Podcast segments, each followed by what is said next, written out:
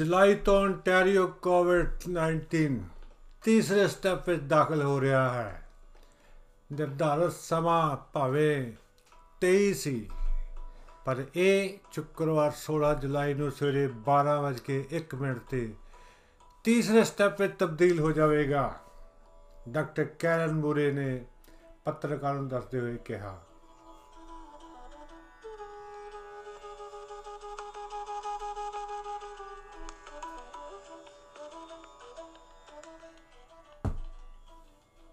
ਹੁਣ ਆਪਾਂ ਨੂੰ ਵੀ ਧਿਆਨ ਕਰਨਾ ਚਾਹੀਦਾ ਹੈ। ਕਿਤੇ ਗੰਨੇ ਪਹਿਲਾਂ ਹੀ ਨਾ ਬੀਜ ਲਈਏ। ਅਮਲੀਆਂ ਤੋਂ ਡਰ ਕੇ ਮਾਸਕ ਲਾਉਣੇ ਬਹੁਤੇ ਚੰਗੀ ਗੱਲ ਨਹੀਂ ਹੋਣਗੇ। Ontario ਕੋਵਿਡ-19 ਦੇ ਮਾਮਲੇ ਵਿੱਚ ਤੀਸਰੇ ਸਟੈਪ ਵਿੱਚ ਪ੍ਰਵੇਸ਼ ਕਰ ਜਾਵੇਗਾ। 16 ਤਰੀਕ ਨੂੰ ਨਵੇਂ ਚੀਫ ਮੈਡੀਕਲ ਅਫਸਰ ਡਾਕਟਰ ਖੈਰਨ ਮੂਰੇ। ਮੂਰਾ ਜਸ਼ਰ ਮੂਰਾ ਨੇ ਦੱਸਿਆ, ਖੁੱਲ੍ਹਣ ਲਈ ਹੋਰ ਇੰਤਜ਼ਾਰ ਕਰੀਏ। ਮੈਨੂੰ ਇਸ ਦਾ ਕੋਈ ਕਾਰਨ ਨਹੀਂ ਦਿਸਦਾ ਕਿ ਅਸੀਂ ਅਜੇ ਵੀ ਸਹੂਲਤ ਨੂੰ ਮਾਣੀਏ ਨਾ। ਕੋਵਿਡ-19 ਦੀ ਸਟ੍ਰਿਕਸ਼ਨ ਨੂੰ ਘਟਾਈਏ ਨਾ। ਅੰਟਾਰੀਓ ਦੇ ਲੋਕਾਂ ਦਾ ਸਹਿਯੋਗ ਮਿਲ ਰਿਹਾ ਹੈ ਤੇ ਇੱਕ ਦਿਨ ਵਿੱਚ 2 ਲੱਖ ਲੋਕੀ ਟੀਕਾ ਲਗਵਾ ਰਹੇ ਹਨ। ਡਾਕਟਰ ਕੈਰਨ ਬੂਰ ਸ਼ੁੱਕਰਵਾਰ ਦੀ ਦੁਪਹਿਰ ਨੂੰ ਇਹ ਜਾਣਕਾਰੀ ਪੱਤਰਕਾਰਾਂ ਨੂੰ ਦੇ ਰਹੇ ਸਨ। ਮੈਂ ਕੱਲ ਹੀ ਡਿਕਸੀ ਐਂਡ ਟੌਰਬਮ ਤੇ ਜੈਸੀ ਨੂੰ ਲੈ ਕੇ ਗਿਆ ਸੀ, ਸਾਡੀ ਅਪਾਇੰਟਮੈਂਟ 3:35 ਮਿੰਟ ਤੇ ਸੀ। ਕਾਰ ਲਈ ਮੀਂਹ ਪੈਂਦਾ ਸੀ, ਛਤਰੀ ਖੋਲੀ ਤੇ ਮੈਂ ਅੱਗੇ ਹੋਇਆ ਤੇ ਲਾਈਨ ਲਾਈਨ ਘੱਟੋ ਘੱਟ ਵੀ ਜਿੱਧਰ ਡਿਕਸ ਡਿਕਸੀ ਵਾਲੇ ਪਾਸੋਂ ਐਂਟਰ ਕਰਦਾ, ਉਹਦੇ ਅੱਧ 'ਚ ਪਹੁੰਚੀ। ਤੇ ਮੈਂ ਕਿਉਂਕਿ ਅਪਾਇੰਟਮੈਂਟ ਬਣਾਈ ਸੀ, ਮੈਂ ਸਿੱਧਾ ਜਿਹਾ ਹੋ ਗਿਆ, ਮੈਂ ਕਿਹਾ ਮੇਰੀ ਅਪਾਇੰਟਮੈਂਟ ਆ। 3:35 ਮਿੰਟ ਦੀ। ਉਹ ਦੋ ਅੱਗੋਂ ਹੱਸਣ ਲੱਪੇ, ਚਾਰ ਪਿੱਛੋਂ ਹੱਸਣ ਲੱਪੇ, ਉਹ ਕਹਿੰਦੇ ਅਸੀਂ ਸਾਰੇ ਅਪਾਇੰਟਮੈਂਟ ਵਾਲੇ ਹੀ ਆ। ਇੱਕ ਦੀ 3:20 ਮਿੰਟ ਦੀ ਅਪਾਇੰਟਮੈਂਟ ਸੀ। ਮੈਂ ਜੈਸੇ ਨੂੰ ਕਿਹਾ, ਚੱਲ ਆਪਾਂ ਚੱਲੀਏ ਹੌਲੀ ਹੌਲੀ ਹੌਲੀ, ਮਗਰ। ਸਾਡੇ ਪਹੁੰਚਦੇ ਪਹੁੰਚਦੇ 10 ਕੁ ਬੰਦੇ ਹੋਰ ਲੱਗੇ ਹੋਣੇ ਆ। ਪਰ ਕਮਾਲ ਹੈ ਸਹੂਲਤ। 1 ਘੰਟੇ ਦੇ ਵਿੱਚ 1 ਘੰਟੇ ਦੇ ਵਿੱਚ ਸਾਡੀ ਵਾਰੀ ਆ ਗਈ। ਕੱਲ ਹੀ ਇੱਕ ਫੋਨ ਵੀ ਆਇਆ ਸੀ ਸ਼ਾਇਦ ਪੈਟਿਕ ਬਰਾਊਨ ਦਾ। ਉਹਨੇ ਦੱਸਿਆ ਵੀ ਕਿਸ ਤਰੀਕੇ ਨਾਲ ਧੜਾ, ਧੜ ਇਹ ਵੈਕਸੀਨੇਸ਼ਨ ਹੋ ਰਹੀ ਹੈ। ਸ਼ਨੀ ਐਤ ਸ਼ਾਇਦ 2 ਦਿਨ ਪੂਰੇ 24 ਘੰਟੇ ਇਹ ਕੰਮ ਚੱਲਣਾ।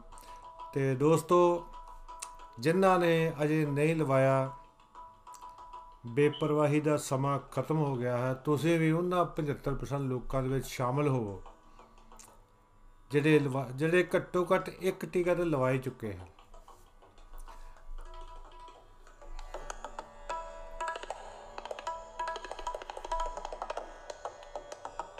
ਦੁਬਾਰਾ ਖੋਲਣ ਵਾਲੀ ਯੋਜਨਾ ਦਾ ਤੀਸਰੇ ਸਟੈਪ ਅਨੁਸਾਰ ਇਨਡੋਰ ਸੈਟਿੰਗ ਦਾ ਵਿਸਤਾਰ ਹੋਵੇਗਾ ਤੇ ਬਾਹਰੀ ਸੈਟਿੰਗ ਨੂੰ ਵੀ ਹੁਲਾਰਾ ਮਿਲੇਗਾ।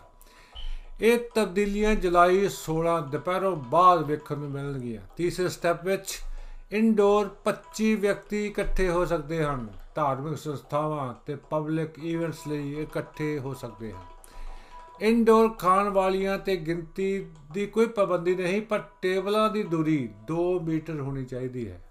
ਇਹ ਲਾਜ਼ਮੀ ਹੈ। 25 ਤੋਂ ਵੱਧ ਲੋਕ ਇਨਡੋਰ ਇਕੱਠਾ ਅਤੇ ਜਨਤਕ ਸਮਾਗਮਾਂ ਵਿੱਚ ਸ਼ਾਮਲ ਹੋ ਸਕਦੇ ਹਨ। ਧਾਰਮਿਕ ਸੇਵਾਵਾਂ, ਰਸਮਾਂ, ਸਮਾਰੋਹਾਂ ਦੀ ਵਿਸਤ੍ਰਿਤ ਸਮਰੱਥਾ ਵਿੱਚ ਵਾਧਾ। ਇਨਡੋਰ ਡਾਈਨਿੰਗ ਨੂੰ ਹੁਣ ਬਿਨਾਂ ਕਿਸੇ ਸਮਰੱਥਾ ਦੀਆਂ ਸੀਮਾਵਾਂ ਤੋਂ ਇਲਾਵਾ ਹੋਰ ਟੇਬਲ, ਹਰ ਟੇਬਲ ਤੋਂ 2 ਮੀਟਰ ਦੀ ਦੂਰੀ ਤੇ ਰੱਖਣ ਦੀ ਆਗਿਆ ਹੈ। ਖੇਡਾਂ ਜਿਮ ਮਨੋਰੰਜਨ ਫਿਟਨੈਸ ਥਾਵਾਂ ਵੱਧ ਤੋਂ ਵੱਧ 50% ਸਮਰੱਥਾ ਤੇ ਕੰਮ ਕਰ ਸਕਦੀਆਂ ਹਨ। ਦਰਸ਼ਕਾਂ ਦੀ ਸਮਰੱਥਾ ਦਾ 50% ਤੱਕ ਜਾਂ 1000 ਲੋਕ, ਇਹਨਾਂ ਜਿਹੜਾ ਵੀ, ਇਹਨਾਂ ਦੋਵਾਂ ਵਿੱਚ ਜਿਹੜਾ ਵੀ ਘੱਟ ਹੋਵੇਗਾ, ਉਹ ਲਾਗੂ ਹੋਵੇਗਾ ਗਿਣਤੀ ਪੱਖੋਂ। ਮੀਟਿੰਗਾਂ ਅਤੇ ਈਵੈਂਟ ਦੀਆਂ ਥਾਵਾਂ ਹੁਣ 50% ਸਮਰੱਥਾ ਜਾਂ 1000 ਲੋਕਾਂ ਜੋ ਵੀ ਘੱਟ ਹੋਵੇ, ਤਾਂ ਕੰਮ ਕਰ ਸਕਦੀਆਂ ਹਨ।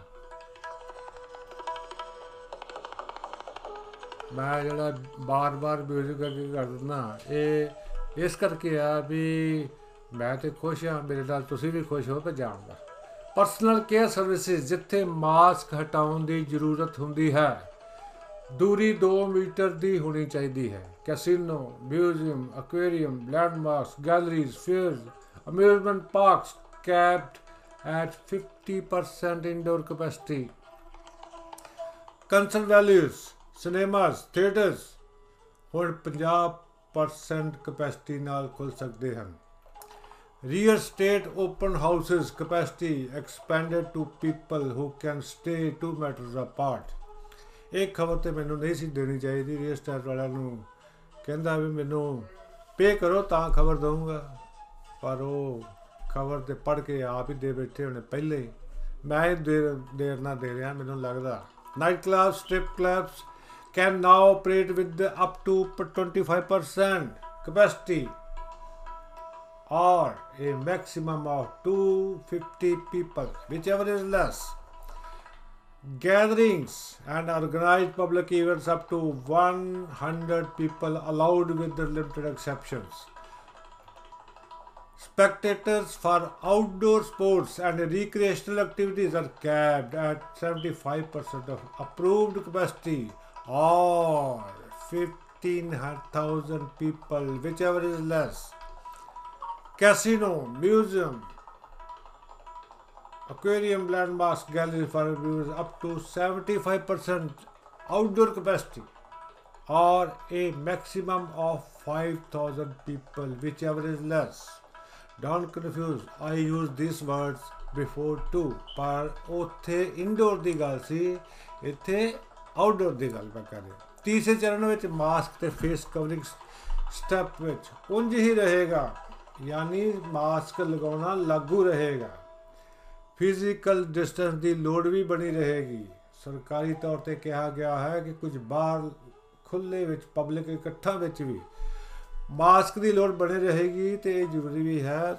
ਸੋ ਇਸ ਕਰਕੇ ਤੁਸੀਂ ਵਧੀਆ ਵਧੀਆ ਮਾਸਕ ਸਵਾ ਲਓ ਡਿਜ਼ਾਈਨ ਵਾਲੇ ਉਹਨਾਂ ਦੇ ਕਢਾਈ ਵਗੈਰਾ ਕਰਾ ਲਓ। ਇਹ ਲੰਮਾ ਸਮਾਂ ਚੱਲਣ ਵਾਲੇ ਹਨ ਡਾਕਟਰ ਮੂਰ ਅਨੁਸਾਰ ਲੋਕਾਂ ਨੂੰ ਆਉਣ ਵਾਲੇ ਕੁਝ ਮਹੀਨਿਆਂ ਲਈ ਮਾਸਕ ਲਾਉਣ ਲਈ ਕਿਹਾ ਜਾਂਦਾ ਹੈ।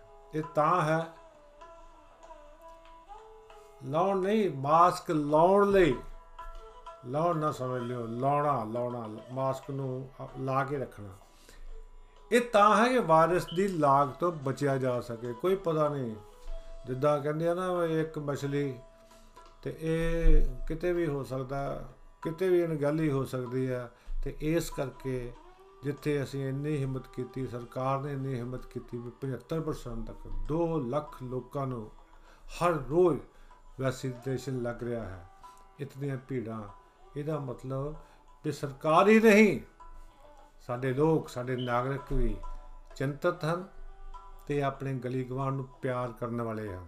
ਤੁਸੀਂ ਚੰਗੇ ਹੋ, ਬਹੁਤ ਚੰਗੇ ਹੋ। ਪ੍ਰੋਵਿੰਸ ਤੀਸਰੇ ਸਟੈਪ ਵਿੱਚ 21 ਦਿਨ ਘੱਟੋ ਘੱਟ ਰਹੇਗਾ। ਤੇ ਉਦੋਂ ਤੱਕ ਜਦੋਂ 12 ਸਾਲ ਤੋਂ ਵੱਧ ਉਮਰ ਵਾਲੇ ਲੋਕਾਂ ਨੂੰ ਘੱਟੋ ਘੱਟ ਇੱਕ ਟੀਕਾ ਨਹੀਂ ਲੱਗ ਜਾਂਦਾ ਤੇ 75% ਨੂੰ ਦੋਵੇਂ ਟੀਕੇ ਨਹੀਂ ਲੱਗ ਜਾਂਦੇ। ਮੂਰ ਨੇ ਵੀ ਸਪਸ਼ਟ ਕੀਤਾ ਕਿ ਸਟੈਪ 4 ਦਾ ਸਾਡੇ ਕੋਲ ਕੋਈ ਪਲਾਨ ਨਹੀਂ ਹੈ। ਜਦੋਂ ਤੱਕ ਪੂਰੀ ਤਰ੍ਹਾਂ ਖੁੱਲ ਨਹੀਂ ਹੋ ਜਾਂਦੀ। ਸਰਕਾਰੀ ਸੂਤਰਾਂ ਨੇ ਦੱਸਿਆ ਕਿ ਬਹੁਤ ਥੋੜੇ ਮਾਪ ਰਹਿ ਜਾਣਗੇ ਅਤੇ ਰਹਿਣਗੇ ਜਿਵੇਂ ਮਾਮੂਲੀ ਸਕਰੀਨਿੰਗ ਜਿਵੇਂ ਦਾ ਵੀ ਕੋਈ ਬਿਜ਼ਨਸ ਜਾਂ ਕੰਮ ਹੋਵੇ ਜਾਂ ਕੋਈ ਹੋਰ ਜ਼ਰੂਰੀ ਸੇਵਾ ਹੋਵੇ, ਕੋਈ ਵੀ ਨਹੀਂ ਚਾਹੇਗਾ ਕਿ ਅਸੀਂ ਫਿਰ ਕਿਸੇ ਪਬਲਿਕ ਹੈਲਥ ਮਾਪਦੰਡ ਵਿੱਚ ਫਸ ਜਾਈਏ। 80% ਟੀਕੇ ਦਾ ਟੀਚਾ ਪ੍ਰਾਪਤ ਕੀਤਾ ਜਾ ਸਕਦਾ ਹੈ ਤੇ 80% ਕੋਵਿਡ ਦੀ ਰਾਖਥਾਮ, ਰੋਕਥਾਮ ਬਹੁਤ ਪ੍ਰਭਾਵੀ ਹੋਵੇਗੀ। ਸਾਡੇ ਵਿੱਚ ਵਿਸ਼ਵਾਸ ਵਧੇਗਾ, ਸਾਡੇ ਵਿੱਚ ਭਾਈਚਾਰਾ ਵਧੇਗਾ। ਧੰਨਵਾਦ। ਤੁਸੀਂ ਦੇਖੋ ਤੇ ਮੈਂ ਦੁਬਾਰਾ ਆਉਂਗਾ।